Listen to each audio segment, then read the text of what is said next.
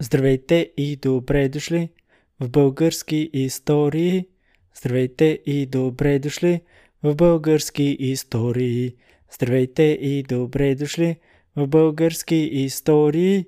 Здравейте и добре дошли в български истории.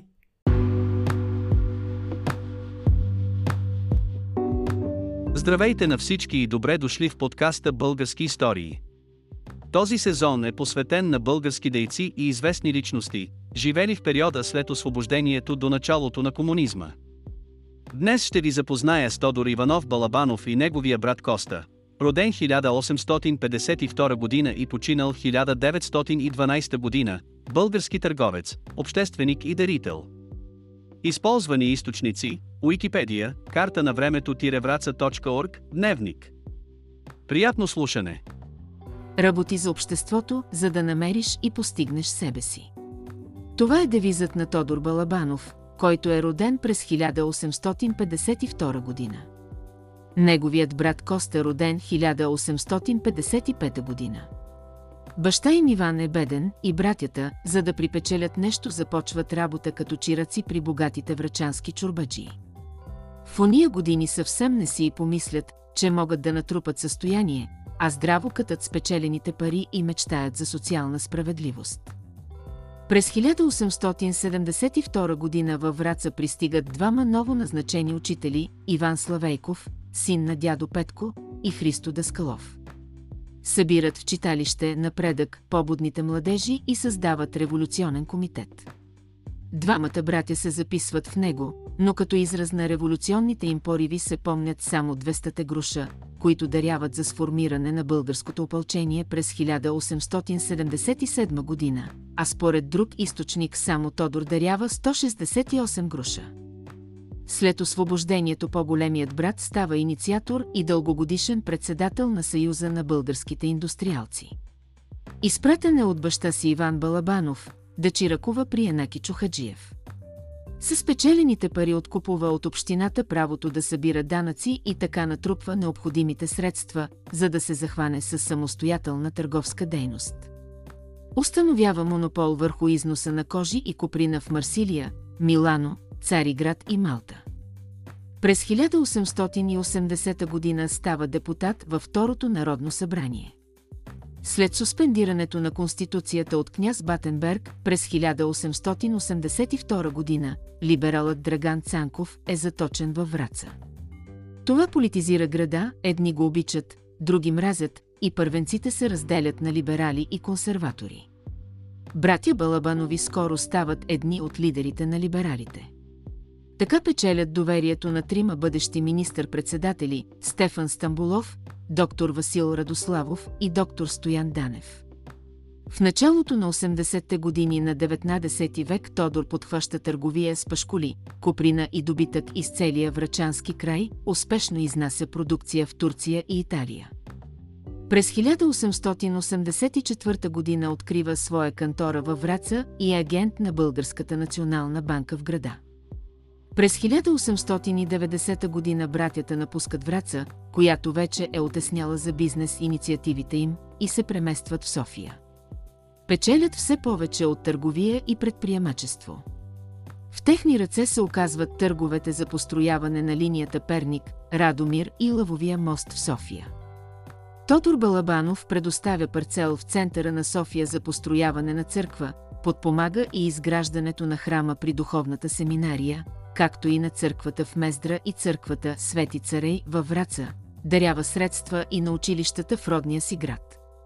Открива спиртоварна в Мездра, по-късно превърната в текстилна фабрика, управлявана и от сина му Иван Балабанов. На 3 август 1902 година игуменът на Рилския манастир дядо Йоаники със съгласието на Светия Синод подписва договор за концесия за горите на светата обител с братя Балабанови. Срокът е 20 години. Условието е да се секат само достигнали зрялост дървета, а изборът им да се прави съвместно с представител на светата обител. Братята обаче за няколко години изсичат поголовно всички дървета с дебелина над 30 см. Още през 1903 година създават фирмата Българска горска индустрия, построяват дървообработващо предприятие, а по-късно и емукавена фабрика в село Бераково край Кочериново и изграждат теснолинейката Кочериново, Рилски манастир. Вдигат и дъскорезница край Белово. От Рилските гори продават строителен материал, а предвидливо са сключили и друг договор, този път с държавата, за производство на траверси за българските железници. В резултат на поголовната сеч в района започва ерозия на почвите, наводнения и загуба на голяма част от земеделските площи и ливади. Променят се коритата на планинските реки. Срещу действията на братята възстава лесовъдът професор Васил Попов и предизвиква две интерпелации против концесията. Рилският манастир иска да развали договора, но Балабанови не спират сечта. Започват съдебни дела, които продължават до 1923 година, една година след срока на концесията. По време на интерпелациите професор Васил Попов заявява, в борбата с тази корупция са необходими жертви и докато те не се дадат, никога няма да се оправят горските дела в България. Той бива убит. Обиецът остава неизвестен. Тодор става инициатор за създаването на Съюза на българските индустриалци през 1903 година, на който е председател до смъртта си през 1912 година. В началото на миналия век Тодор построява къща на ъгъла на улиците Раковски и Московска, днес останалата част е собственост на руското посолство, а другата, съборената, е била до руската църква. В нея се помещавало прочутото писателско кафене, правено в стила на Виенския сецесион в началото на миналия век с парите на Тодор Балабанов. То събирало Елин Пелин, Йордан Йовков, Добри Немиров, Теодор Траянов, Асен Разцветников, Стоян Загорчинов, Константин Константинов, Иван Шишманов и много други от известните ни писатели в продължение на половин век. След обед местата заемали художниците, сред които най-редовни посетители били Сирак Скитник, Дечко Озунов, Никола Маринов и Илия Бешков. Кафенето е съборено за една нощ през 1975 година като буржуазна отживелица. Коста страни от литературата и изкуството и през 1914 година възлага на най-известния ни за времето си архитект Никола Лазаров да му построи дом на улица Граф Игнатиев, 2. Архитектът проектира сградата в духа на барока, с обемни еркери, ионийски колони, а пред входа са скулптурните фигури на двама древногръцки атланти. Семейният бизнес наследява синът на Тодор, Иван. Той учи във Виенското висше училище за световна търговия. След това строи текстилна фабрика в Мездра и успява да увеличи семейните капитали. По наследство е председател на Съюза на българските индустриалци. Тодор е читалищен деец, благодарение на който е построена първата сграда на читалището във Враца. Балабанов настоява да се съберат необходимите средства за изработване на план и за строителство на читалище. Малко след като започва, градежът е спрян. В касата имало едва половината от нужните 12 000 лева. Балабанов дарява 300 лева.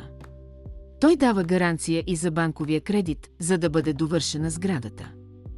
Когато врачанските читалищни дейци решават да изградят нова модерна сграда за културен храм на града, те се обръщат отново към семейството на дарителя с широко сърце.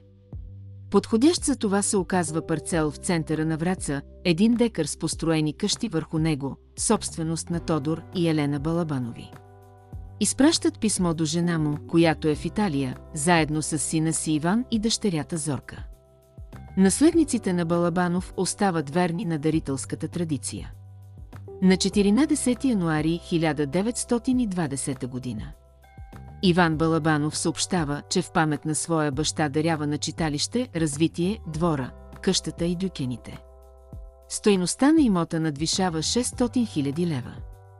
Още същата година в освободената къща се нанася читалищната библиотека. На мястото на Балабановия имот израства една от най-красивите и представителни сгради във Враца, духовно средище за поколения българи. Така се сбъдва посланието на Балабанов – работи за обществото, за да намериш и постигнеш себе си. Благодаря ви, че слушахте. Имам предизвикателство към всеки един слушател на предаването. Когато се разхождате по улиците и видите паметна плоча, на която пише, че някой е живял в тази къща между освобождението до началото на комунизмът, изпращайте ми имената на хората, за да направя предаване за тях. В следващия епизод ще се запознаем с първия министър-председател на България, а именно Тодор Бурмов. Останете настроени!